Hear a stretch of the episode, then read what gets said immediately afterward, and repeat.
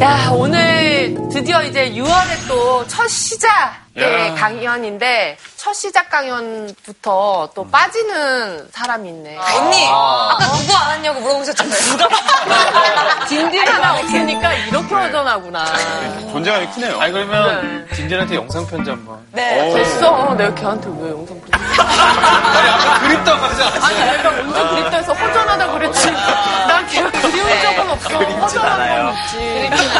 내가 썼으면 뭐 이상윤 씨한테 하지 뭐. 아니 제, 제가 정말 친한 친구들이 농구팀 을 하는데 거기 매주 나와서 농구를 같이 하신다고 그러더라고요. 저도 한번 오라고 했던 팀인데 가서 일단 너가 친해져. 하긴 나도 농구를 배워볼까? 잘할 것 같아요. 언니, 센터 한번 해보세요. 한국은 센터 내가 아니, 근데 오늘 게스트 얘기를 들었는데, 제작진 분들께서 복학생이 온다고 하시더라고요. 체육 특기생이래요. 체육 듣기생. 너 농구 잘하는 사람이야? 농구 막 여쪽. 그럼 이상현? 어 우야.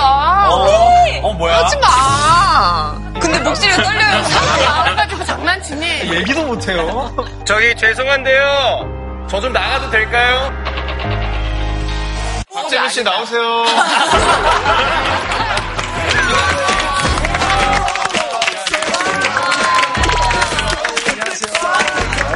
아까 인사했으니까. 네, 안녕하세요. 차이나나 클래스에 오늘 오랜만에 오게 된 연기자 박재민입니다. 반갑습니다. 죽으라고 또다시 고생을 해서 이런 사람이 누구냐? 꼬시라이를 보내라! 시진핑이 그 이후로 가장 높은 찬성표. 이렇게 중국에 가서 이런 얘기 못 할 것 같으면은 My mother studied education, my father studied. 재민이가 역시 어, 센스가 빨라. 복학생이시라기보다는 사실 선배님이라는 느낌이 졸업생이죠, 들어요. 졸업생. 왜냐면 처음에 졸업생이죠. 약간 이런 느낌이에요. 이제 학교를 졸업을 하고 외국에 유학을 간 사이에 저희 집에 다른 세입자들이 들어가 있는 거예요. 세입자인가요? 어, 우리가 더 잘 됐는데? 무슨 소리야? 도대체 오늘 주제가 뭐길래 오- 오늘 또 우리 재민 씨가 이렇게 네. 등장을 하셨는지도 궁금해. 아, 네. 대한민국 국민이면은 누구나 관심을 가질 수밖에 없고 누구나 관, 관심을 가져야 되는 주제가 아닐까. 뭐지? 뭐지? 네, 힌트를 드리겠습니다. 첫 번째 힌트가 되겠습니다. 좋아. 노래 힌트입니다.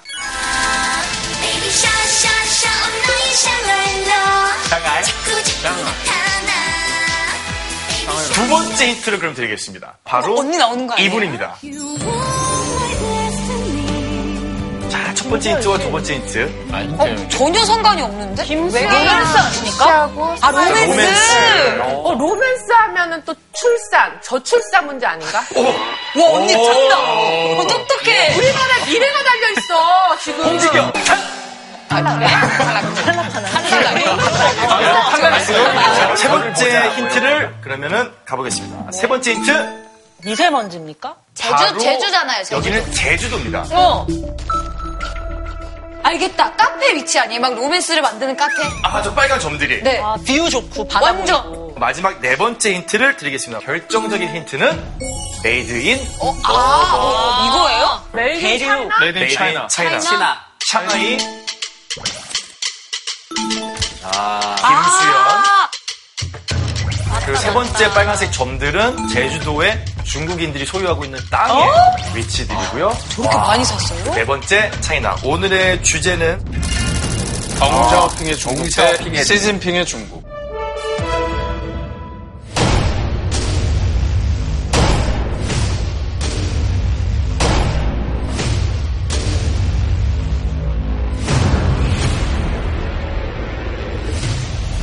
시엔 중국梦 必须走中国道路。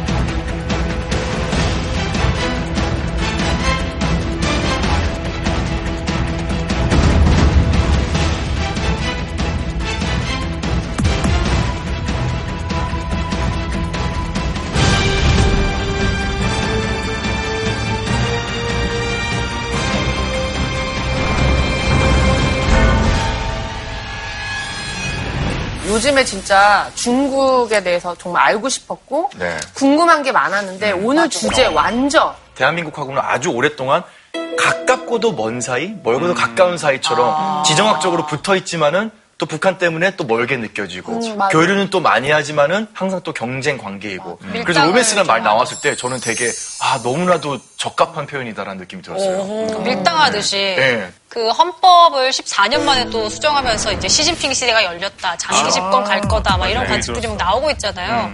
사실 그 부분도 사실 굉장히 궁금하긴 해요. 그러니까 이런 어떤 상황 속에서 우리가 중국에 대해서 제대로 이해하고 어, 그들에 대해서 과연 어떤 태도를 취해야 될지 알아야 되는 거 너무 중요한 일이 아닌가 싶어요.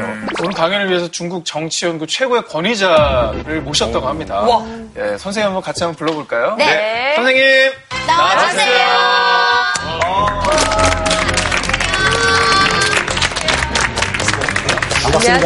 안녕하세요.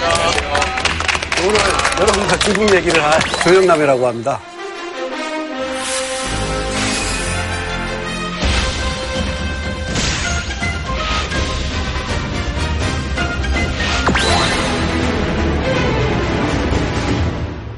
제 이름 조영남 하면 무슨 생각 드세요? 화개장터. 제가 옛날에 확 티가 좀 나네. 소개할 때 뭐라고 소개했느냐면 동남아시아 순회 공연을 마치고 막 돌아온 조영남이라고 그렇게 순회하는 거예요. 제가 듣기로는 정말 대한민국에서 중국과 관련돼서는 정말 꼭지점. 나도 그렇게 들었어. 네. 근데 평소에 방송 출연 절대 안 하시고 어. 강연 이런 거 되게 꺼려 하신다고 들었는데 네. 오늘 이렇게 차이나는 클래스에 나와주신 게 너무 영광이고 감사하고 오늘 제가 선생님 옆에서 좀 편안하게 보필을 하도록 하겠습니다. 뭐 필요한 거 있으면 죄송한데 홍진경 씨, 홍진경 씨 보면 계속 웃겨요. 왜 그러냐면 편하게. 저는 홍진경 씨 처음 데뷔할 때가 기억이 나기 때문에 안 계시면 오라 이. 아 어떻게 하셨어요? 해달라면 한 세 번 해드릴 수 있어요. 그래갖고 오래간만에 해주는 거예요.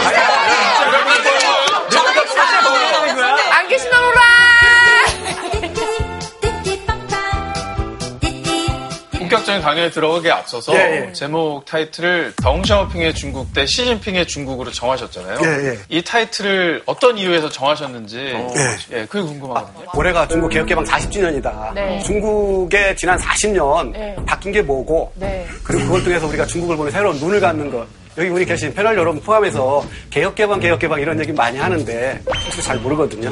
네. 그래서 먼저 지난 40년 동안 네. 뭐가 있었는가를 한번 보고요. 네. 동시에 현재 지금 시진핑 정부는 뭘 하고 있는가, 동시에 앞으로 어떻게 될 것인가, 그걸 같이 한번 보는 그러면은 좀 궁금한 게요. 네. 이 덩샤오핑하고 시진핑하고 확실하게 저희가 비교할 수 있는 연결고리가 있다는 거죠. 있습니다. 우리는 이제 자유주의 지체이기 때문에 정권이 교체가 되잖아요. 네. 중국 같은 경우는 정권 교체가 아니라 지도자의 교체가 이루어지는 거고 그러면 그 지도자를 담는 조직이 있잖아요. 이게 공산당이에요. 공산당. 따라서 정책이 잘 안 바뀝니다. 장점인 네네. 후진타오. 네네. 사실은 다 그분들 덩샤오핑이 없는 덩샤오핑 이론을 갖고 했던 사람들이에요. 그 시진핑 주석은 그것과 계승하면서 차별되게 새로운 걸 만들겠다고 지금 하는 거고요. 그래서 오늘 우리 1교시에서 세 가지의 궁금증을 갖고 시작을 하는 겁니다. 네. 첫 번째는 뭐냐? 어떻게 성공했느냐는 거예요, 중국 기업개방. 어. 두 번째로는 소련과 동유럽 사회주의, 선진국, 사회주의 선진 그쪽이었잖아요. 거기 실패했는데 중국은 어떻게 성공할 수 있었는가. 동시에 세 번째로 이거와 연관선상에서 북한이 개혁개방을 한다라면 어떤 길을 가야 되는가. 이세 가지가 오늘의 같이 공부하면서 얻는 겁니다. 본격적인 강의 부탁드리겠습니다. 이제 덩시아핑의 얘기를 하려면 중국 현대사를 연 유명한 지도자, 누구나 공, 동의할 수 있는 지도자 세 명이 있습니다. 첫 번째가 순환. 어, 순원 들어보셨죠? 신해혁명을 통해서 과거의 중국은 끝냈지만 새로운 시대를 여는 데는 유감스럽게 실패했습니다. 반면에 이제 마오쩌둥 들어보셨죠? 1949년에 중국의 성립은요 사회주의 국가의 성립을 보시면 안 돼요. 그럼 뭐냐? 나라를 구한 거예요. 일본의 식민지로부터 외세로군요. 외세로 나라를 지킨 예, 그런 개념이에요. 그러나 궁극적으로 혁명을 한 목적은 국민이 잘 먹고 잘 사는 거잖아요. 네. 그걸 나름대로 시도를 했어요. 그러나 결국은 실패했어요. 대혼란. 거의 나라가 붕괴 시절까지 갔던. 그런 의미에서 국가 성립에 성공했지만 혁명의 목적인 부국 강병에 실패한 그런 사람이에요. 반면에 이 사람은 바로 오늘 얘기할 이 주인공은 혁명의 원래 목적인 부국 강병을 성공한 사람. 현재 이를 있게 만든. 그러면 본격적으로 개혁개혁을 하기 전에 우린 또 남의 인생 스토리 또 재밌잖아요. 대신 저는 야사는 얘기 안 합니다. 도훈 선생님 주로 야사 갖고 얘기하시는데, 도훈 선생님 주로 야사 갖고 얘기하시는데, 저는 학교를 잘못 나왔나? 저는 학자기 때문에 정사고요. 네. 어, 최대한 중국 자료 갖고. 최고 권위자만 있는 얘기예요. 지금 약간 서울대학교 국제대학원 강의실에 들어온 것 같아요, 지금. 네, 저는 지금 이제 서서히 그렇게 몰입해가고 있습니다. 제가 아는 학생이 딱, 요 나이대가 이러거든요. 네. 좀 부부는 조금 많지만, 부부는 조금 많지만,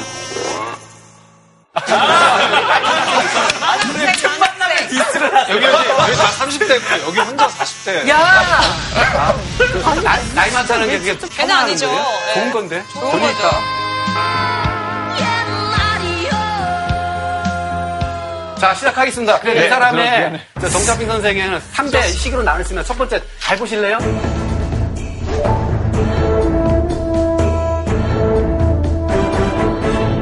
원래 이름이 뭐라고요? 선성? 선 성? 선성. 성실성이거든요. 앞설 선자 성인성이에요. 셰숑. 네. 앞선 성인. 누가 생각나요? 공자?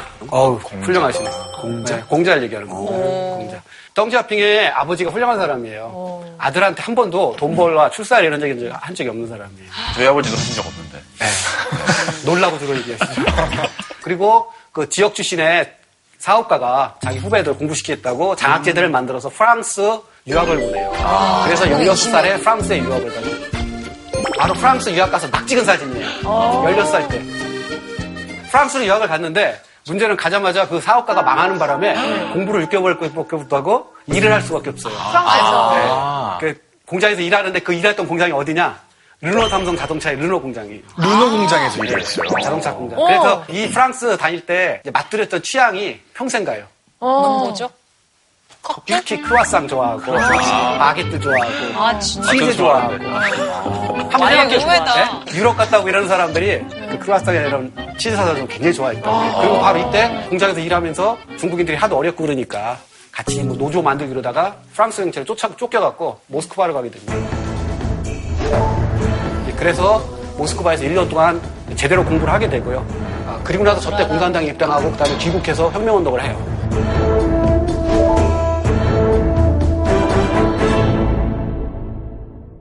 그 당시에 중국 상황은 어, 국민당군 일부 장악하고 있고 네. 군벌이 장악한 상황에서 노동자 농민운동 하다 보니까 수배받고 도망다니죠. 네. 그래서 이름을 개명한 게 등소평.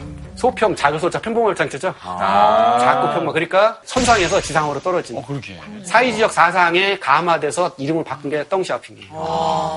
그리고 작기도 해요. 덩시아핑의 키는 그쵸. 작은 거인이잖아요. 장시아핑의 키는 국가 기밀이라는데 155. 정설이네요.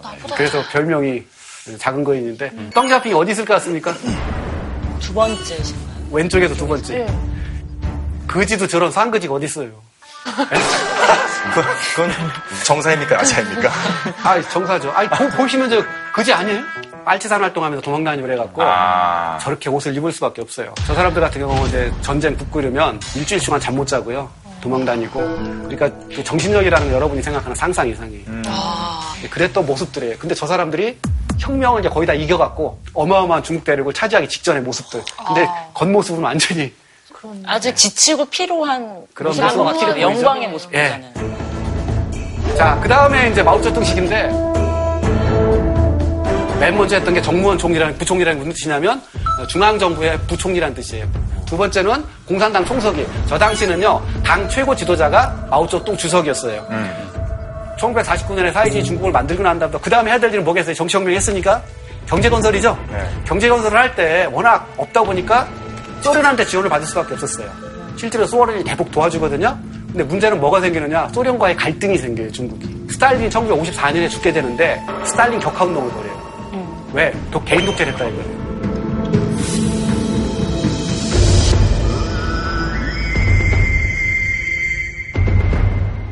중국의 입장에서는 스탈린 강등 운동이 곧 사회주의 배신행위예요. 그러면서 싸움이 붙기 시작해갖고 처음에는 말싸움으로 그랬어요. 그러다가 1960년에 인민일보 뭐 이런 데서 하면서 전면적으로 논쟁이 붙게 되고요. 그거에 대한 보복으로 소련이 모든 지원 프로그램을 다 중단시켜버리고 나중에 1969년에 첨보다오라는 섬에서 군사 충돌이 발생해요.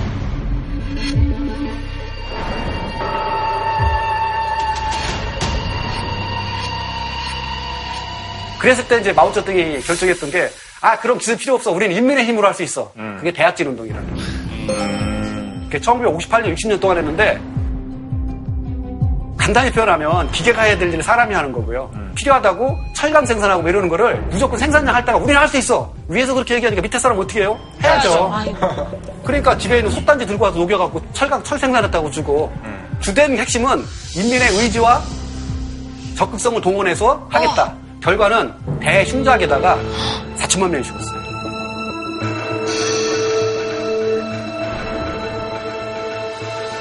그러면 누군가 책임을 져야 될 거 아니에요. 네. 그렇죠. 그거와 관련해서 유속이하고 마오쩌둥이 싸움이 붙은 거죠. 유속이가 그렇게 얘기했어요. 이거는 임자다. 그거에 대해서 마오쩌둥이 알았다. 그럼 내가 이 선으로 물러난다. 하고서 유속이 한테 국가 주석을 넘겨주고 그리고 유샤오치하고 덩시어핑하고 같이 해서 경제 부흥 운동을 벌여요.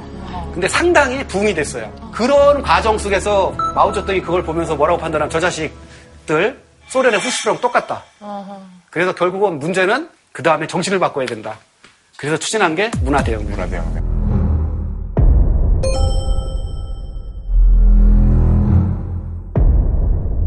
근데 문제는 뭐냐? 마오쩌둥 우리가 판단하고 하는 나머지가 동의를 안 하는 거예요. 이랬을 때 그럼 어떻게 해야 되겠어요? 기존 조직 바깥의 사람을 동원해야죠. 그렇게 동원한 게 학생이에요. 홍위병. 홍위병이라고 들어보셨죠? 홍위병이라. 거기서 말하는 불구롱은 사이즈를 얘기하는 거고 바로 그때 이제 류샤오츠를 주자파 자본주의 길을 걷는 사람으로 추청해서 감옥에 가둬고 죽어버리거든요. 덩샤오츠는 쫓겨나게 돼요. 그러다가 이제 복직하게 되는데 자 여기와 관련해서 두 가지를 주의할 게 있어요. 첫째, 덩샤오핑이라는 사람은요 하늘에서 갑자기 떨어진 지도자가 아니다라는. 혁명하면서 이미 군 쪽에서 일했거든요. 그래서 군 쪽은 잘하는 데다가 이 사람은 정부 일도 해봤죠, 부총리. 네. 공산당 일도 해봤죠. 그냥 나중에 여기는 경력에 빠졌지만 중앙부전의 부수석을 맡아요. 이 경력을 다 했다는 건 무슨 뜻이에요? 차차기 후도, 후계자로 이 낙점이 됐던 사람이에요. 아. 그래서 우연히 이렇게 하늘에서 떨어진 사람이 아니에요. 국가 경영, 세계 경영에 훈련을 받은 그런 탁월한 지도자였다는 걸 먼저 기억해야 돼요. 네.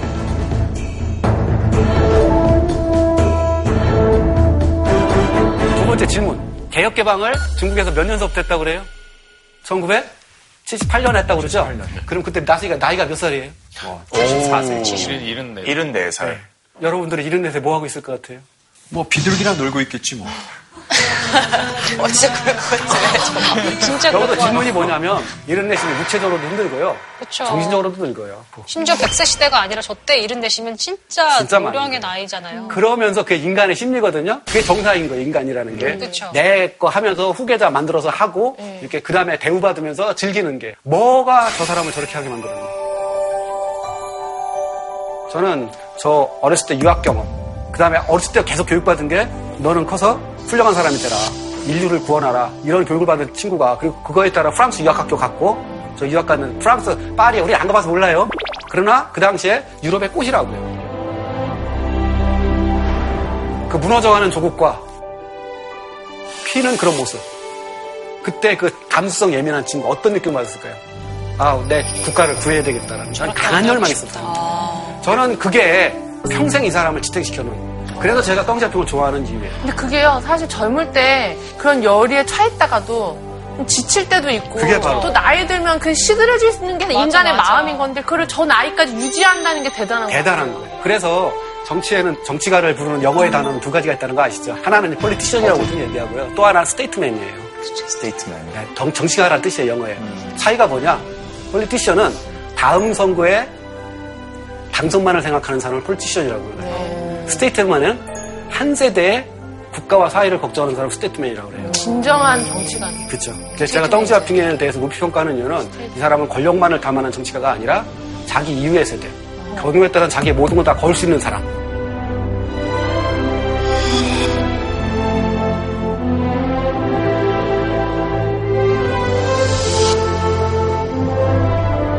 우리가 흔히 덩샤오핑을 하면 사회주의자라고 알고 있잖아요.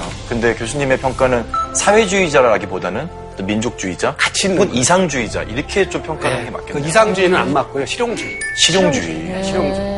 그래서 기본적으로 마오쩌둥도 그렇고요. 저얼라이도 그렇고요. 유사오도 그렇고 이 사람들은 사회주의자, 저는 민족주의자들이에요. 사회주의는 수단이지 그게 목적이 아니었던 거예요. 지금까지 이제 덩샤핑 선생의 일대기를 살펴봤고요. 네. 이제 본론으로 들어가서 타임머신 타고 40년 전으로 딱 갔다고 생각해 보세요. 40년 전? 전. 그러니까 몇 년도지? 1978년. 78년. 그러면 이 세상에 그럼 진경 나- 누나만 그렇죠. 딱. 어, 우린 없네. 왜, 왜 그러냐면 한 살이야, 한 살. 그 우리가 덩샤핑의 고민을 이해하려면 그 속에서 한번 역으로 이렇게 와서 지금을 보는 이제 그리고 그 전에 그걸 보려면 이 사람이 전체 어떤 생각을 하셨나 했죠. 큰 그림을 제가 먼저 그려드릴게요. 이 사람은 예. 78년 이후 지금까지 하나의 중심이라고 해서 목표가 딱 하나였어요. 그게 뭐라고요? 경제 발전. 경제 발전이에요. 이게 목표예요. 한 손에 뭘 잡았느냐? 공산당 정도. 공산당? 즉 공산당 일당제를 포기하면 안 된다. 일당제. 예, 여기서 참고해야 될 거는요. 이 양반은 권력 분립에 따른 민주주의 체제를 혐오했어요. 어. 왜? 혐오할- 비효율적이다라는 거. 어, 비효율적이긴 하지, 불효율적이다. 민주주의가. 특히 중국처럼 직면한 과제가 이렇게 많고 네. 이런 상황에서는 굉장히 비효율적이고 이 양반은 자유민주주의 체제가 뭔지를 모르는 사람이 아니에요. 왜? 프랑스에서 5년을 살았잖아요. 모르는 사람이 아니에요. 그래서 이 사람은 틈만 나면서 하는 얘기가 그건 소용없다. 맨날 정치를 하는 사람들이 지들끼리 떠들기만 하고 네. 결정을 하나도 없고 오히려 우리는 당이 결정하면 우리는 추진한다. 13억 중국을 그렇지. 통솔하기 위해서는 좀 어쩔 수 없다는 생각이 드는 게 가끔 저희끼리 이게 메뉴 정할 때 맞아. 민주주의의 어떤 폐해가 가끔 네. 사고 그거는요. 민주주의랑 아는 상관없이 입맛이 까다로운 거예요. 민주주의랑 전혀 상관없는. 아, 아, 그래서 간단하네. 이 양반은 죽을 때까지 공산당의 권위에 도전하거나 이거 용납 안 했어요. 그리고 이건 신념이에요. 두 번째가 개혁 개방이에요. 그럼 어떻게 할 것인가? 이게 덩시아핑 이론의 가장 중요한 거예요. 아, 평생 흔들리지 않았어요. 선생님 근데 이 두 가지가 좀 양립할 수 있는 건가라는 있어요. 생각이 들기는 하네요. 이- 그게 소련과 중국의 성공에서 성패를 가른 거예요. 네. 그러니까 일당제를 유지하면서 얼마든지 경제 발전할 수 있어요. 그게 바로 중국 모델이에요. 그러면 국민들은 그렇게 질문을 하죠. 내가 왜 너희를 다시 믿어야 되냐? 그렇죠. 그럴 거 아니에요. 네. 너희는 우리한테 뭐 해줄래? 그랬을 때 3단계로 나눠서 발전시켜 주겠다. 이게 바로 중국의 꿈의 원형이 여기서 나와요. 实现中国梦，必须走中国道路。 중국의 꿈을 바로 만든 사람은 덩샤핑이에요. 그리고 근데 문제는 뭐냐면 한국도 그렇고 뭐 중국도 그렇고 전 세계지만 개혁을 할 때면 항상 두 가지를 고려해야 돼요. 하나가 뭐냐면 저항 세력이 있어요. 당정 간부들이 여태까지 알파에서 오메가까지 모든 걸 할 때 권력을 다 잡고 있어요. 근데 그걸 넘겨라. 싫어하죠. 그게 자기 권력이 없어지는 거예요. 권력 투쟁의 측면에서도 싫어했겠지만 당연히. 그것이 어떤 공산주의나 사회주의의 이념과는 다르다는 저항이 그럴 수도 분명히 있어요. 있었을 그러니까 것 같아요. 이념에서 위배되기 때문에 싫어할 수도 있고요. 아니면 그럴 자, 것 같아요. 대개의 경우는요. 솔직히 말씀드리면 여러분 이 나이 되면 다 알아요. 자기의 이익이 침해되기 때문에 싫어하는 거고 그렇죠. 그거를 정당하기 위해서 이념을. 떠는 거예요. 그렇죠. 그거는 자기의 기독권을 다 싫어서 그래요. 따라서 그거에 대한 저항을 어떻게 막았느냐? 저 당시는 아직도 사회주의 혁명의 이념이 남아 있고 사상해방이라는 걸 키치를 내건 거예요. 기존의 사회주의는 다 잘못된 사회주의다. 거기서 벗어나야 된다. 강력하게 추진했고 그게 바로 이제 덩치아핑 이론이라는 걸 새로 만들어서 그걸 다 깨버리는. 그래서 기득권 세력, 보수 세력에 대해서 사상해방의 무기로 다 비판하고 재교시키는 또 하나가 뭐냐 민주화 요구가 있을 수가 있어요. 왜 다른 생각 없게 특히 문화 대혁명 때 동촌에 가서 하방당했던 약 1,700만 명의 다른 데 돌아오니까 판별을 느낀 거예요 사회주의에 대해서. 가봤더니 이거는 농촌에 가봤더니 당정 간부들이 황제더라. 사회주의 혁명할 때는 농민들 나니까 아무것도 없더라. 결국 그러면 실패했던 거 인정하고 민주주의로 가자. 주장할 수 있죠. 충분히 있어요. 그거에 대해서 용납 안 하는 거예요. 근데 선생님 좀 헷갈리는 게 사상해방이라는 것이 민주화 같은 그런 정치 사상이 아니라 다른 사상이 사회주의에 대한 재해석. 자, 저게 중요한 게요. 사회주의를 버릴 수는 없어요. 버리면 어떻게 공산당 일당제도 버려야 되잖아요. 네. 그래서 어떻게 하느냐면요. 사회주의라는 껍데기는 남겨두고 그 안에 알맹이를 바꿔버리는 거예요. 더 이상 평등, 혁명을 지향하는 게 아니라 경제 발전을 정당화시키는 이념으로 바뀌어버리는 거예요. 그러면 예전에 우리가 알고 있던 정말로 냉전 시대에 이 격돌했던 사회주의하고 지금은. 완전 다른 네, 사회주의. 완전히. 중국식 사회주의. 그렇죠. 그걸 이름해서 중국식 사회주의다.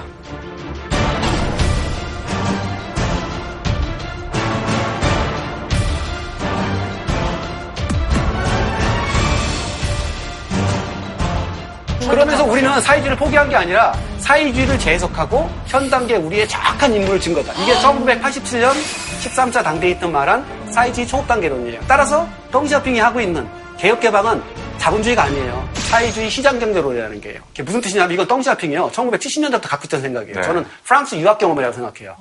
뭐냐? 시장이냐 계획이냐는 경제 발전을 위한 도구에 불과하다. 따라서 자본주의에서도 계획이 있을 수 있고 시장이 있을 수 있고 그럼 사회주의에서 계획이 있을 수 있고 시장이 있을 수 있는 거 아니냐. 왜 시장이 문제냐. 근데 어떡하지? 나 그게 바로- 덩샤오핑 사상에 점점 빨려들고. 네. 괜찮은 거예요. 네. 바로 그때 나온 개념이 검은 고양이, 흰 고양이 그 얘기. 근데 그건 틀린 말이고요. 흰 고양이는 극히 드물어요. 많이 못 봤어. 건 하얀 별로 건 없어. 이 그래도 있잖아요. 거의 없어요. 정식 스촨성 속담은 검은 고양이건 누런 고양이건 쥐 잘 잡으면 쥐면 된다. 잘그 말이 그 뜻이에요. 바로 그러면서 등장한 게 시장을 전면적으로 도입해요. 그게 1992년 14차 당대예요. 네. 그래서 개혁 개방을 시작한 지 14년 만에 드디어 중국이 시장 경제라는 명확한 방향을 갖게 된 이런 식으로 사회주의를 해석하는 것 이걸 사상 개방이라고 해요. 이해하시겠죠? 동의가 안 될 수가 없는 거예요.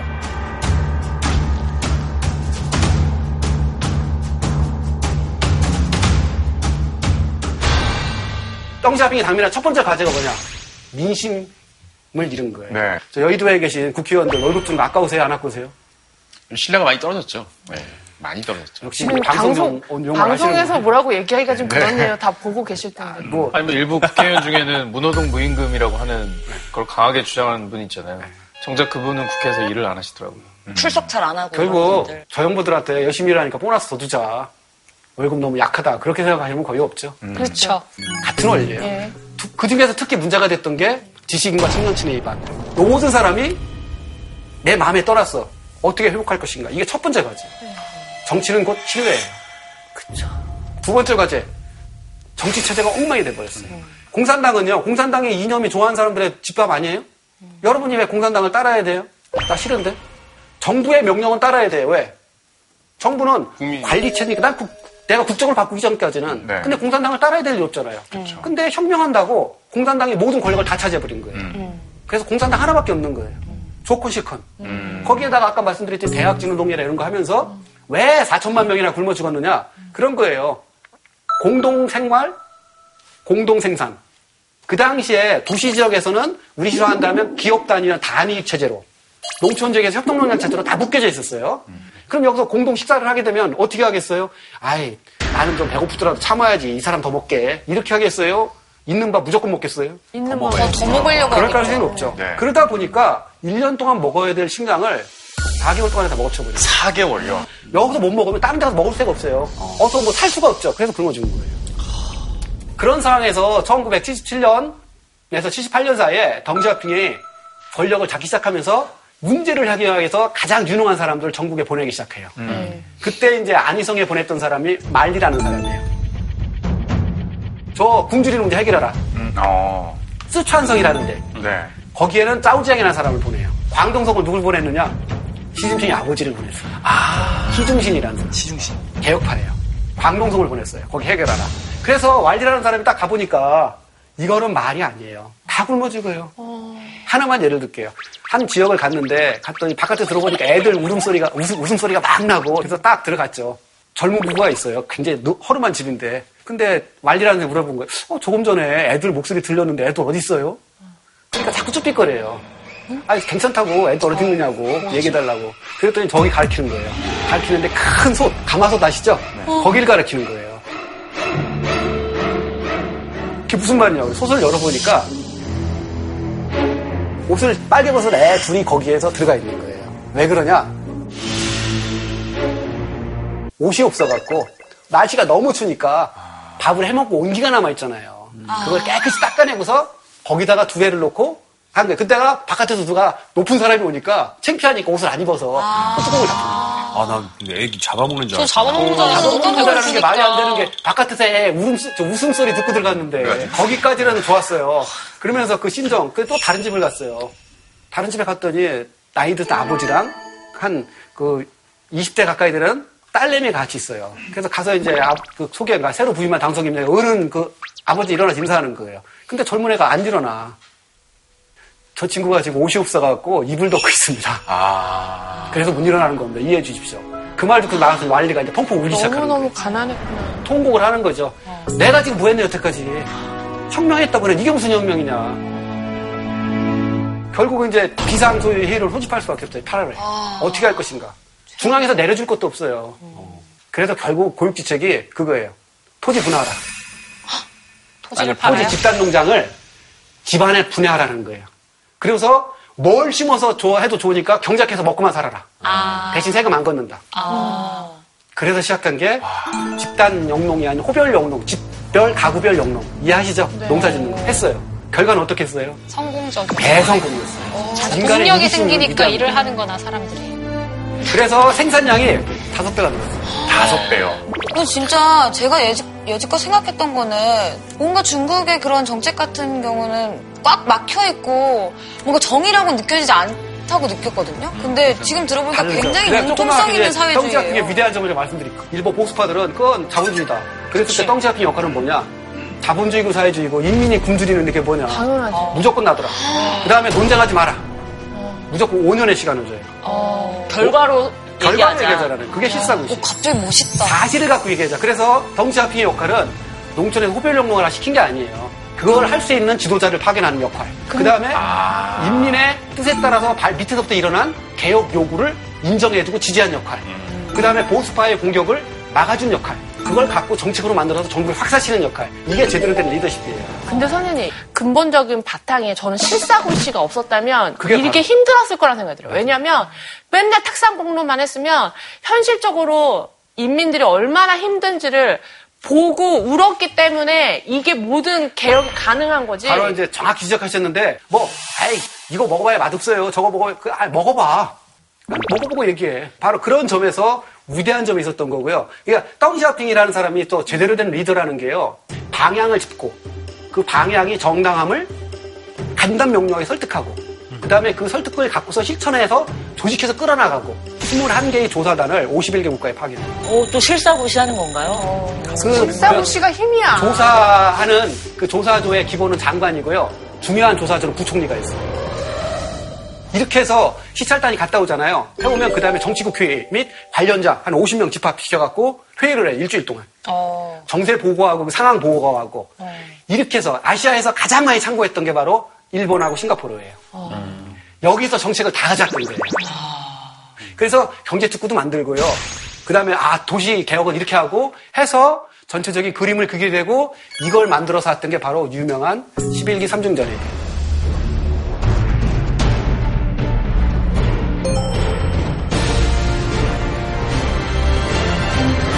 그러면 어떤 식으로 개혁을 했나? 이게, 이게 지금 바로 개혁 개방이에요. 제가 이제 중국 강연을 이렇게 많이 하다 보면 학생들 질문할, 여러분도 질문할게요. 왜 중국은 경제적으로 저렇게 발전하는데 민주화가 안 일어나요? 우리가 그때 배웠기에 근대화론에 따르면 경제가 발전하면 중산층이 생기게 되고 중산층들은 자기의 권리를 찾고 싶어 하고 교육 수준 높아지고 커뮤니케이션 증가되고 도시화되고 근데 왜 중국에서 안 일어나느냐는 거예요. 중국만의 사회주의가 잘 돌아가는 거 아닐까? 아, 정답은 그거죠. 공산당, 덩시아핑이 주도하는 공산당이 국민을 설득하는 논리가 타당하다고 받아들여진 거예요. 두 번째로는 공산당이 한 약속을 지킨 거예요. 아. 그래서 설득을 해야 될 거 아니에요. 네. 정치는 상식이에요. 첫 번째 설득한 게 뭐냐? 빈곤은 사회주의가 아니다. 우리 좀 제발 좀 먹고 살자. 살기 죽겠는데 힘들었지. 완전 반가운 소리 아니에요? 동의하시죠? 두 번째, 네. 그러려면 더 이상 공산당은 국민을 동원하지 않겠다. 학습하자 이라고 왜 생업에 종사해야 되는데 맨날 뭐 독재 타도 뭐 이런 거 우리 이런 거나 했었고 제국주의 타도 이런 이거 안 된다는 거죠 약속 지켰어요 그때부터 지금까지 공산당은 국민을 동원한 그런 일 한 적 없어요 두 번째 약속은 뭐냐 중국이 개혁 개방을 한다 아니 경제 발전을 한다 지금 북한도 같은 원리예요 뭐가 필요하겠어요 인프라.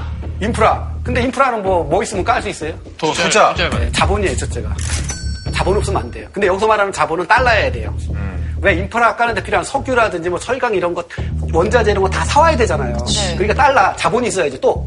기술 그렇죠. 기술이 있어야 될 거 아니에요. 그 다음에 세 번째가, 이건 좀 어려운데 시장이 있어야 돼요. 왜 소비자가 시장이 있어야 되느냐면, 코카콜라 있잖아요. 코카콜라 한 캔 가격은 한국이나 중국이나 아프리카나 거의 다 같아요. 따라서 북한에 코카콜라를 팔 때 얼마나 팔 수 있을까요? 많이 못 팔아요. 평양 이런 데밖에는 못 팔아요. 네. 무슨 얘기냐면 중요한 건 인구가 아니라 유효 구매력이라고 그래요. 즉 일정 정도의 경제 수준이 가지 않으면 물건을 팔 수가 없어요. 결국은 이걸 하려면 해외 직접 투자를 유치할 수밖에 없는 거죠. 그걸 하려면 외국인이 여러분이 가진 게 돈 있는데 투자를 하려면 뭐가 돼요? 사회정치 안정이 있어야 돼요. 이해하시겠어요? 네. 민주자, 독재자 이 문제가 아니에요. 무조건 안정이 돼야 돼요. 두 번째 원리. 세 번째 원리. 그러려면 공산당을 한 번 더 믿어, 믿어달라는 거예요. 아하. 그랬을 때 약속한 게 3단계 발전 전략이에요. 10년만 우리한테 달라. 그러면 여러분들한테 옴포 등 따뜻고 배부르다는 얘기 들어봤죠? 딱 그 말이에요. 옴포 해결해주게. 등 따뜻고 배부르게 해주겠다. 저거는 생존의 문제를 해결해주겠다. 참고로 중국이 1978년도 1인당 국민소득이요. 150달러밖에 안 됐어요. 그 당시에 사우스 아프리카, 남아프리카 있죠? 그 사하라 사막 이남. 거기가 1인당 국민소득이 거기가 한 400달러, 500달러 될 때예요. 다시 10년을 주면 소강 조금 편안하게 해주겠다. 다시 두 배를 주겠다. 2000년에. 그러면 400달러를 몇, 배, 몇 달러 만들어 주겠다고요? 800. 800달러. 그 다음에 다시 덩지아핑이 약속한 게 국가 성립 100주년 되는 2049년에 부유하게 만들어 주겠다. 그러면 약속한 게 1인당 국민소득 4,000달러예요.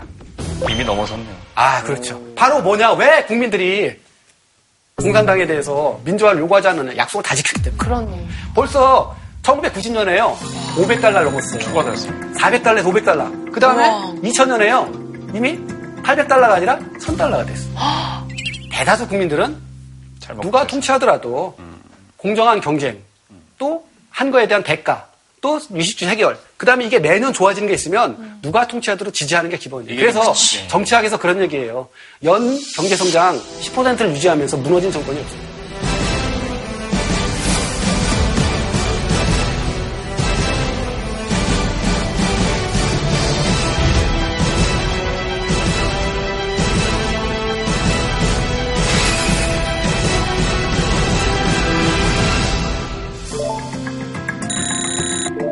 2002년에 세계 GDP에서 차지하는 비중이 중국이 진짜? 와. 엄청나게 올라갔습니다. 이미 16%고요. 미국이 23%. 그 다음에 포춘지가 선정하는 세계 500대 기업이라는 게 있어요. 네. 들어보셨죠? 그 2002년에 세계 매출액 기준 500대 기업에서 중국이 차지하는 비중은 몇 개였었어요? 11개. 근데 2017년에 115. 예. 중국과 미국의 격차가 거의 없어요. 대한민국은요? 우리요? 15개, 6개 그래요. 뭐 나름 선방했네. 근데 중요한 거는 단 숫자가 아니라 저 증가 속도를 보시라는 거예요. 그러니까 되게 눈에 띄는 게 미국이 대폭 줄어들 만큼 중국이 그걸 다 차지해버린 것 그거예요. 같아요. 저런 백그라운드를 모르면 왜 미국이 저러는지, 그쵸. 트럼프가 왜 저러는지 이해를 못해요. 동시에 일본은 왜 저렇게 초조해 하는지 상대적 국력이라고 그러죠. 따라서 지금은 이제 학술 용어로 세력 교체가 이루어지고 있다고 보는 시기예요. 세력 교체라는 게 중국이 막 이렇게 되고 미국 이렇게 됐다는 게 아니에요. 이렇게 됐던 게 이게 더 빨라져. 이때가 위험해요. 이거 이 사람은 초조하고 뺏길까봐. 예, 이 사람은 저게 이제 따라 먹을 것 같네 우리가. 그러니까 자신만만해지고 자신감 있고 이때가 위험하다라는 거죠. 이제 지금이 그런 상황이에요. 맞아. 그럼 정치 발전이 뭐예요? 정치 발전. 뭐 민주주의. 아, 정치 발전. 정확히 지적했어요. 제가 보기에는 민주주의랑 결국 여러 가지 종류가 있는데요. 가장 낮은 단계의 민주주의라는 게 민주주의가 뭐냐? 바로 저거예요. 나를 통치하는 사람은 우리가 뽑아야 되지 않느냐. 이거를 정치 민주화라고 그래요. 주권은 우리 거죠. 이건 민주화예요. 이거는 정치 발전이에요. 근데 또 하나가 뭐냐? 국가라면 공화정이건 민주정이건 왕정이건 뭐 일당제건 반드시 국가라면 국민한테 해줘야 되는 게 있어요. 지숙 씨, 네. 국가가 지숙 씨한테 뭘 해주는 걸 가장 원해요? 잘 먹고 잘 살게 해주는 게 제일 좋죠. 아, 좋죠. 우리 덕원 씨는. 무상보육과 네. 교육의 공공성. 네. 두개 다 합쳐서 복지라고 해요. 복리. 복지. 우성진 아나운서는. 모든 국민들이 안전하게 안심하게 잘 살 수 있게끔 뭐 치안 유지도 그렇고요. 뭐 이런 어떤 안정 유지 역할도 충분히 필요하다고. 그래서 다 조합해봤더니 국민들이 요구하는 순서 국가라면 가장 중요한 게 외적으로 날 지켜주는 거예요. 그치.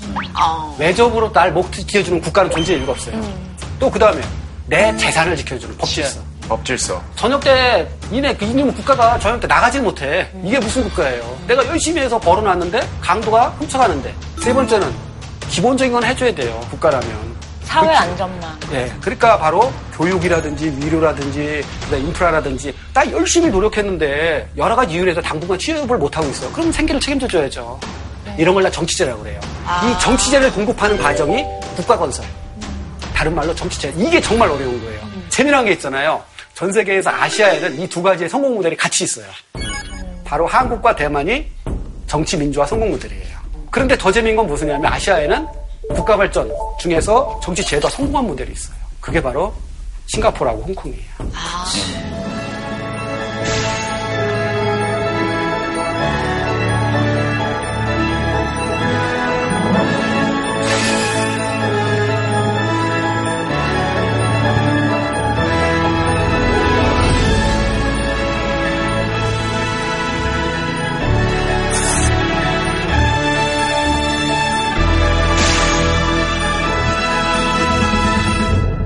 중국의 경우는 선택을 할 수가 생겼어요. 이랬을 때 중국이 처음부터 어디를 선택했겠어요?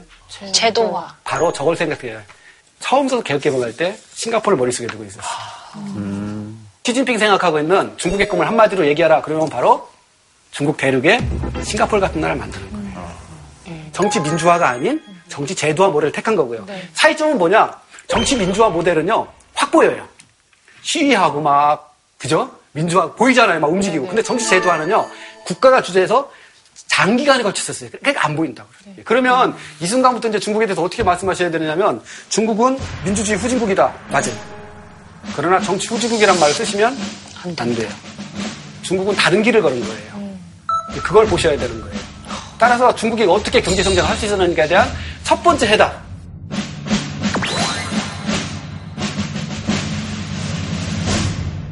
소련은 그럼 어떻게 했느냐? 소련 얘기 조금 해줄게요. 소련과 동유럽 사회주의 방법을 뭐라고 부른다고요? 충격요법. 샥 세로피. 충격요법이라는 건 비유법이고요. 진짜는 동시이행이에요. 시장화와 사유화를 동시에 동시에 아 충격이 세겠네 확실히. 그래서 그거를 한꺼번에 충격 준다. 왜? 고통은 길게 끌면 안 된다. 짧게 아. 끝내야 된다. 자, 소련 처음에 고르바초프가 등장했을 때 1985년에 등장했어요. 개방했었잖아요. 히치로 내것은 게 페레스로이카, 개혁이란 뜻이에요. 글라스. 글라스노스트, 개방이란 뜻이에요. 근데 시도 안 먹히는 거예요. 신뢰를 왜 시- 얻는 데 꼼짝도 안 해요. 왜 안 할까? 어떤 차이가 있어요? 어떤 차이가 있었느냐? 이미 소련은 1917년 볼세비키 혁명 이후에 네. 산업화, 도시화, 공업화를 시작하면서 튼튼한 계획경제 체제가 잡혀 있었어요. 그래서 노동자, 농민 할 거 없이 그 체제 속에서 움직여서 몸에 젖어 있어요. 동시에 관료들이 또 아리를 틀고 있어요. 기득권 세력들이. 참고로 그 당시까지 소련의 문제는 배고픈 게 문제가 아니에요. 상대적 정체성이라는 거예요. 러시아의 관점, 소련의 관점에서는 유럽은 잘 나가는데 우린 뭐냐? 또 국민들이 돈은 많아요. 은행에다 저축을 해놨어요. 근데 소비재가 없는 거예요. 중앙학부 우선 전략하니까. 바로 이런 속에서 이걸 바꾸면 안 되는데 이들이 다 저항을 해버리는 거예요. 여기에서 저항했을 때 덩시아핑이 그 저항을 다 막았어요. 왜 막을 수 있느냐? 바로 혁명 원로기 때문에 카리스마 지도자기 때문에 막을 수 있었던 거예요. 근데 고르바초프는 혁명 4세대예요. 스탈린, 후리쇼프, 그 다음에 등등등등 4세대니까 주위 동료들이 다 카리스마가 없는 거예요. 너랑 나랑 똑같은 게 뭐 잘 있으면 너는 줄잘 서가 거기 올라간 거고 나랑 뭐가 잘나? 결국 이 상황 속에서 모색할 수 있는 건 결국 이 체제를 깨야 된다라는 거예요. 근데 이 체제를 깨는데 정부나 당이나 군이나 네? 기업이나 다 또아리 들고 있죠. 결국 외부 세력을 깨야죠. 그게 민주화예요. 그러는 과정에서 뭐가 발생했느냐? 생각하지도 못했던 하나의 복병이 나타났다는 그게 뭐냐? 15개의 공화국 중에서 있잖아요. 저쪽 서유로에 붙어있는 잘 사는 공화국들이 독립을 선언하고 나가버린 거예요. 무슨 뜻이냐? 내가 옛날에는 피치 못해서 어? 러시아에서 불스비기 위해 공화국에 들어갔는데 우리가 버는 돈을 갖고 왜 우리 저복사론으로 목에 설레야 돼? 당신 이해 가시죠? 같은 민족도 아니니까. 그러니까 독립 선언하고 만세 부르고 나가버리는 거예요. 그러는 사정 속에서 경제 발전을 할 수 있는 정치가 없어져 버린 거죠. 국가가 없어져 버렸으니까 그게 지금까지 오는 거예요. 이럴 바엔 차라리 강한 지도자, 힘센 사람. Strongman. 그래갖고 푸틴이 자꾸 웃통 벗고 말 타고 그게 바로 마초. 근육 몸 타고 막. 말이야. 근데 약간 느끼하잖아요. 어, 저 너무 안 했으면 좋겠는데 멋있어요. 이게 러시아는 실패하고 중국은 성공한. 성공한. 동시에 중국 성공의 비결. 그러면 선생님 만약 지금 이 경제적 업적이 감소하거나 줄어들면 바로 오히려 그거예요. 민주화 요구가 튀어나오겠네요. 저는 그렇게 안 될 거라고 봐요. 네. 오. 왜요? 왜 그러냐면요. 더, 더. 그 민주화는요. 못 참을 때까지 기다려요. 그냥 아, 나 자유가 그리워 이렇게 움직이는 사람 없어요. 진짜 이대로 못 살겠다. 최악의, 최악의 경우. 네. 프랑스 혁명 때 네. 최악의 경우라는 게 되게 학자들에 따라 다른데 되게 경제 성장률 3%면 된대요.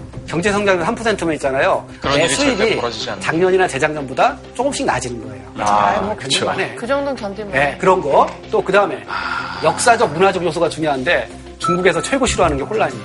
그러니까 혼란에 대한 일종의 알레르기 비슷한 게 있어요. 그게 통합에 대한 열망, 이 역사적 문이라는 게. 이런 게 복합적이기 때문에 경제 성장률이 당장 떨어진다고 해서 그렇진 않아요. 그러면 북한은 지금 저거 안 느낄까요? 느끼죠? 느낄 거. 소련도 느껴요. 동유럽도 느꼈어요. 사회주의가. 중국도 느꼈죠. 문제는 어떻게 할 거냐라는 거예요. 이게 이제 성패를 가른 두 번째. 동시에 여기에서 북한이 어떤 길을 가야 될지 판단하게 되는. 자, 이거 간에 조금 공부할게요. 어렵잖아요. 학술적인 측면에서 사회 경제 체제는 크게 둘로 나눠요. 하나가 뭐예요? 자본주의. 들어보셨죠? 네. 또 하나가 사회주의. 사회주의. 그러면 자본주의와 사회주의를 나누는 게 뭐냐, 기준이. 기준이 딱 두 가지가 있어요. 하나는 뭐냐면 생산수단의 소유 형태. 자본주의는 소유 형태 면에서 개인적 소유예요, 집안 공동 소유예요. 개인적 소유. 개인적 소유. 그럼 사회주의는 공동 네, 사회적 소유라고 그래요. 사회적 소유. 즉 재산의 소유 형태에서 개인적 소유와 사회적 소유로 나눠요. 두 번째로는 생산물의 유통 방식. 이거 쉽죠? 시장이냐, 그렇죠. 뭐 분배냐. 아, 네, 분배가 아니라 명령 내지는 계획이라고 그래요. 사회주의 국가가 개혁 개방을 한다라는 것은 첫 번째가 사유화. 사유화. 사유와. 사유화. 이해하시죠? 네. 두 번째가 시장. 시장화예요. 뭐 시장이냐 계획이냐 네. 아니면 개인이 소유냐 아니면 사회 소유냐 이런 것들을 우리가 얘기할 때 되게 쉽게 개인 소유 하지 말고 사회적 소유로 다 공동 소유 하자는 거냐 이런 식으로 얘기를 해가지고 싸움 말싸움 나는 경우가 많잖아요. 네. 사실은 그 중간 단계가 되게 중요하다는 얘기죠. 자, 이제 그게 비율을 정하는 거예요. 여러분 집에 엄마 아버지 딴주머니 사세요? 네. 네. 그러나 공동 소유는 없으세요? 예. 하나도? 우리는 철저하게요. 서로의 수입을 몰라요. 요즘엔 뭐 다 그렇죠. 저는 아니에요. 어, 저는 우리 솔직히 말해서 재산도 없어. 없지만 우리 집에 전 재산이 얼마인지도 모르고 사실 집도 없어요. 다 부인 사모님께 맡기는 거예요? 예, 저는 용돈도 없고 솔직히 말씀하면 제 수입이 얼마인지를 몰라요. 많이 벌질 않기 때문에. 어, 선생님 집안 되게 공산당인데. 아, 아, 저희 개혁 개방을 해야지. 대신에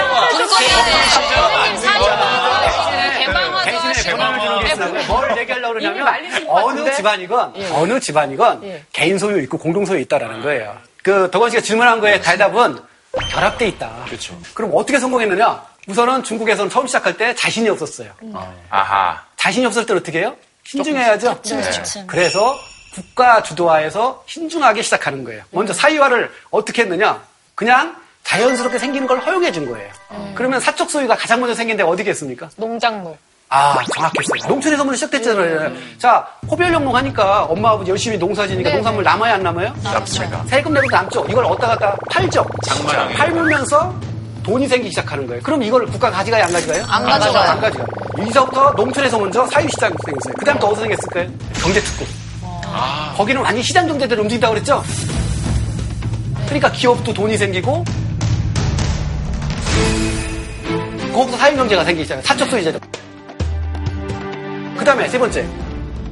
도시에 있는 실업자들한테 자영업을 허용해줬다 그러죠? 거기서 생긴 거예요. 국가에서 시킨 게 아니라 이렇게 시작한 거예요. 어. 그죠? 이해하시죠? 그 다음에 84년부터 시작해갖고 중소형 구주기업한테 시작한 거예요. 니네도 역시 인센티브제 해갖고 목표량 이상은 니네 어떻게 하라고요? 팔아먹어라. 그 이중 가격제. 동시에 이중 시장. 나중에 어떻게 되느냐면요. 예를 들어서 자동차를 만드는 회사면 공식적으로 만들라는 회사에서 천 대를 만들라는 게 원래 목표예요. 전에는 그것도 잘 못 채웠어요. 근데 인센티브제 도입하고 나서는 3천 대를 만드는 거예요. 그렇지. 재우고 나서부터는 그렇죠. 내 거니까. 그래 천 대를 그냥 나고 나머지 2천 대를 그냥 지들이 만들어 시장 가격에 비싼 가격에 팔아서 거기서 사유자산 생겨요 안 생겨요? 남은 이렇게 돼요. 그러면 이렇게 해서 중, 중국의 시장은 막 정치적으로 뭐, 뭐 해라 해라 이런 게 아니라 그냥 플랫폼을 근데 만들어주는 만들어주고 중앙에서 한 거는 허용한 거예요. 이 여기에서 바로 점진적으로 하면서 어떻게 되느냐면 90년대 초반이 되잖아요. 토지라든지 이런 거 있죠. 그 다음에 기간 산업, 뭐 철도, 항만 이런 거가 국가 소유 빼고 나머지는 법적인 소유가 국가일 거라도 내지 집단일 거라도 경영권, 점유권, 개발권은 다 매매가 되는. 이렇게 해서 약 15년에 걸쳐서 점진적으로 사유화 및 시장을 한 거예요. 이게 장점이 뭐냐? 거래 비용이 적게 드는 거예요. 하나 예를 들어볼게요. 제가 우리 홍정 씨가 돈이 많이 있는지 모르겠지만 급해서 돈을 빌렸어요. 아 1억만 꿔주세요 하고서 흔쾌히 꿔줬어요. 그럼 저 갚을까요? 안 갚을까요? 갚아요. 갚아요. 네, 전 착해요. 네, 착해요. 갚을 거라고요. 돈 떼먹으실 분 같진 네, 안. 않습니다. 예. 갚는 이유는 안 갚으면 무슨 일이 벌어질 줄 알아요. 우선 내 월급에 차압이 들어오고요. 고발돼서 구속이 돼요. 제가 무슨 사례를 들은 거냐면 지금 시장 거래를 했어요. 무슨 시장 거래를 했어요? 금융 거래라는 거예요. 그게 금융시장. 네. 이해하시죠? 네. 근데 우리는 좀 보이지 않는데 지금 위에 뭐가 있어요? 국가 권력이 있어요. 공권력이. 법이 있고. 시장이라는 것은 무정부주의가 아니에요. 제도예요. 제도는요. 아하. 집행자가 있어야 돼요. 네. 그래서 저는 홍진경 씨한테 금융시장에서 돈이라는 상품을 빌렸고 거기에 당연히 이자를 드리고 해야 돼. 왜? 안 하면 문제가 생겨요. 잡혀가니까. 이해하시겠죠? 그러니까 안정되기 때문에 저한테 빌려주시는 거고 그래서 이자가 싸요. 중국 같은 건 그 이행 비용이 국가가 딱 지면서 거의 줄었던 거예요. 그래서 시장과 사적 소유가 대입경제 속에서 성장해 왔다. 이게 오히려 반대로 생각하면 사회주의 체제 안에서 이루어진 거기 때문에 저렇게 빨리 될 수도 성장할 있어요. 수 있었던 예, 것 같아요. 맞아요. 그 아주 정확한 우리 홍정희 씨가 정확한 대신 그게 집단지도 체제의 장점이에요. 집단지도 체제가 잘 발휘가 되면요 저렇게 나타나요. 왜? 정책이 안 바뀌니까. 근데 잘못 발휘돼서 집단지도 체제가 1인 체제로 가버리면 문화 대혁명처럼 국가 붕괴 직전까지 가는 거예요. 이게 바로 성패를 가는 두 번째. 만약 북한이 하야된다면 둘 중에 어떤 걸 따르겠어요? 동시하고 동시하고. 무조건 따르시겠죠. 바로 북한이 지금 하려고 하는 게 그거예요.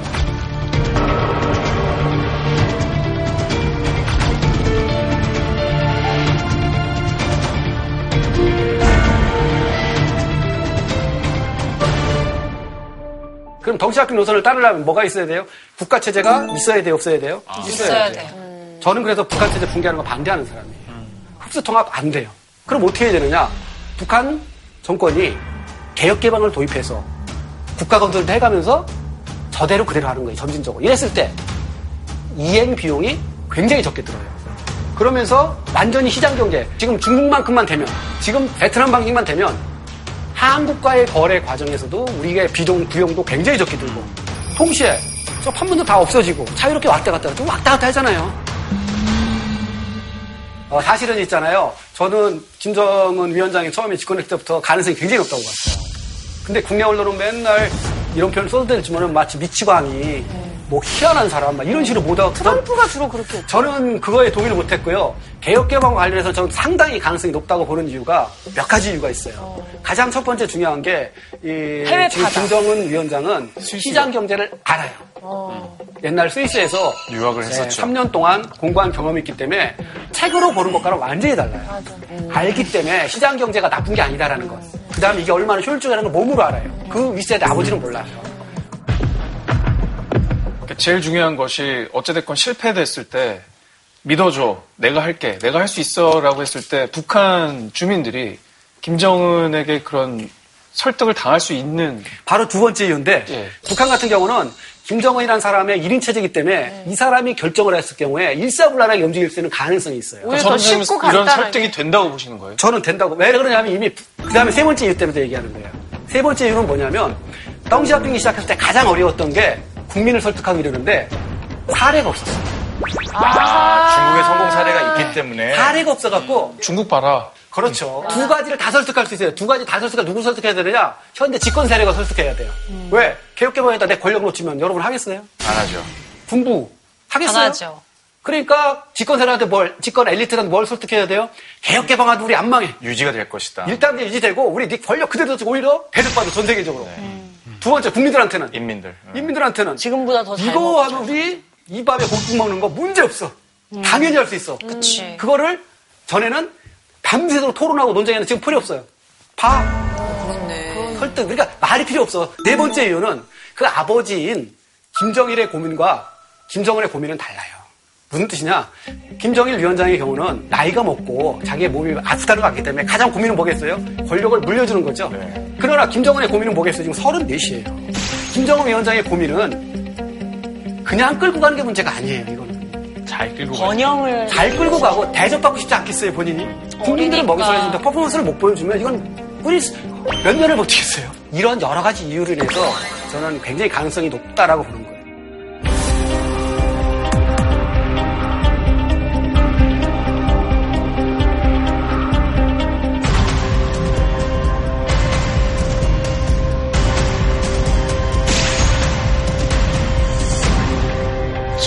아무래도 날짜가 날짜인 만큼 이 질문을 안 드릴 수가 없는데 이제 북미 정상회담이 예정이 돼 있잖아요.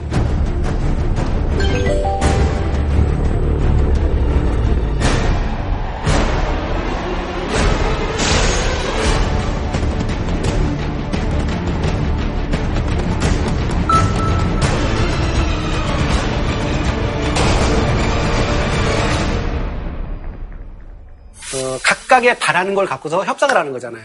미, 미국이 바라는 건 뭔지 아시죠? 위협을 안 당하는 거예요. 그러니까 비핵화죠. 비핵화를 하려면 두 가지를 해줘야 돼. 하나가 뭐냐, 핵무기를 폐기하고 해야 되고 또 하나는 대륙간 탄도미사일, ICBM. 핵무기는 그냥 있으면 소용이 없어요. 운반차가 있어야 되잖아요. 날아가야죠. 그러니까 왜 트럼프 때 들어서 이렇게 심각하게 내기느냐? 그 전까지는 북한이 ICBM을 소유하기 때문에 확인이 안 됐어요. 근데 지금 소유가 확인됐잖아요. 그럼 언제든지 열 발이건 다섯 발이건 쏠 거 아니에요. 물론 그 중에서 막을 수도 있지만 만에 하나 하나 떨어지는 나라인 건 말이 안 되죠. 그럼 북한이 원하는 건 뭐겠어요? 발전전에 체제. 안정이에요. 체제. 체제 보장. 두 번째로는 이 엄청난 돈을 들여서 개발한 이런 걸다 생으로 포기하라잖아요. 그럼 니네 뭐 해줄래? 경제 보상이. 보상. 결국 두 가지 문제가 있어요. 그날 당일날 협의를 통해서 해결할 수 있는 것. 이게 바로 이제 일괄 협약이에요. 여기가 있고 두 번째는 뭐예요? 집행하는 문제가 남아 있어요. 어떻게 집행할 것인가. 이해하시죠? 이것과 관련해서 이제 싸움이 벌어지는 거예요. 저는 그렇게 봐요. 어, 결국은 폐기한다, 보장한다는 합의, 합의. 이거 될 것 같아요. 대신 요거와 관련해서는 추후로 논의하거나 대략적인 로드맵만 나올 것 같아요. 이게 제 판단이에요. 이게 첫 번째에 대한 질문. 그래서 파기되고 그럴 일은 없어요.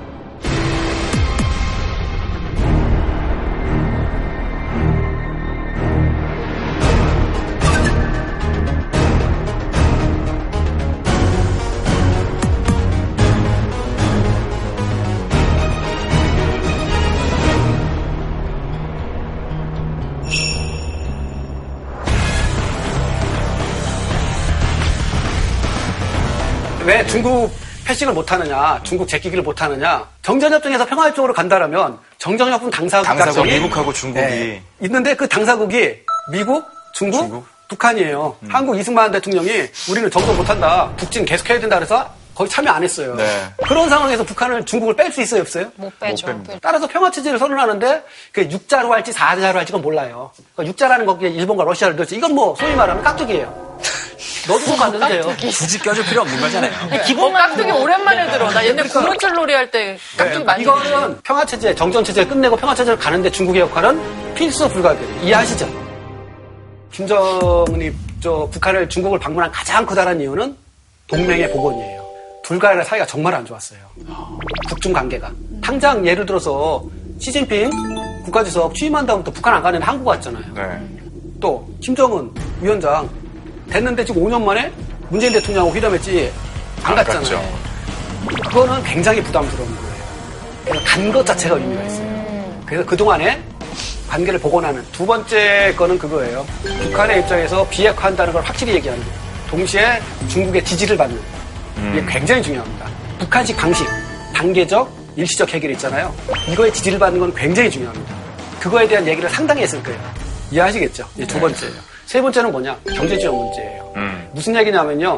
유엔 제재가 어, 풀리더라도 시간이 걸려요. 네. 그 사이에 북한은 경제적 상황이 어려울 수가 있어요. 그럴 수 있잖아요. 그럼 그걸 누가 지원해 주느냐? 당신이 지원해 줄 수 있느냐? 그것이 굉장히 중요하고요.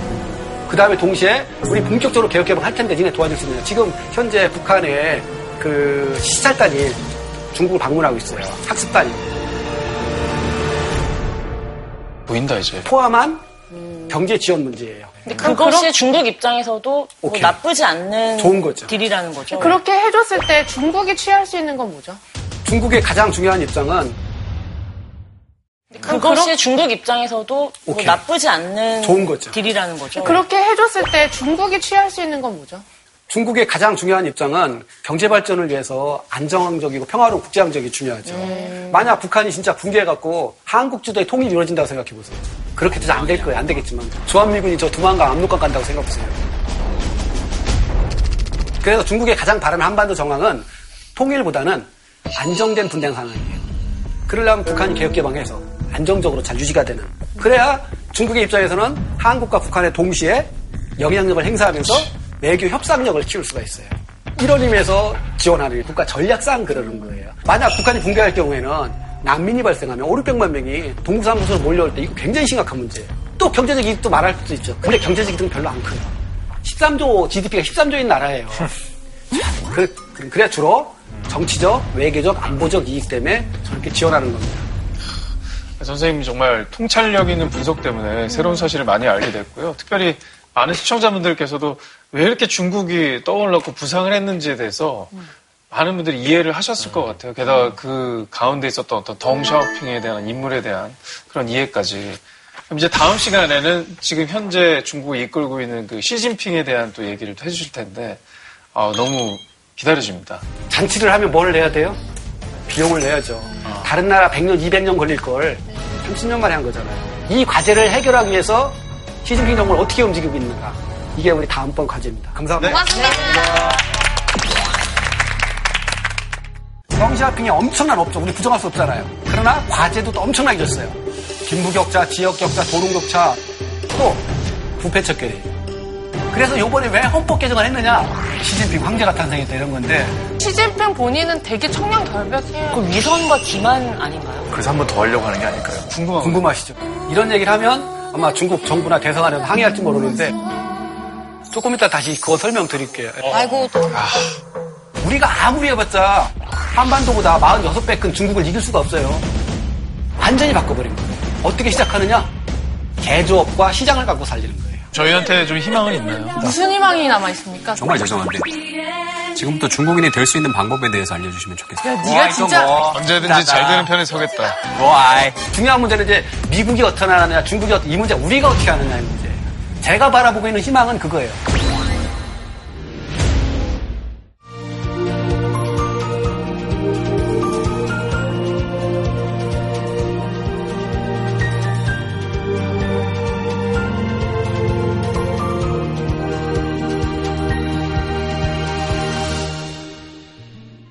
JTBC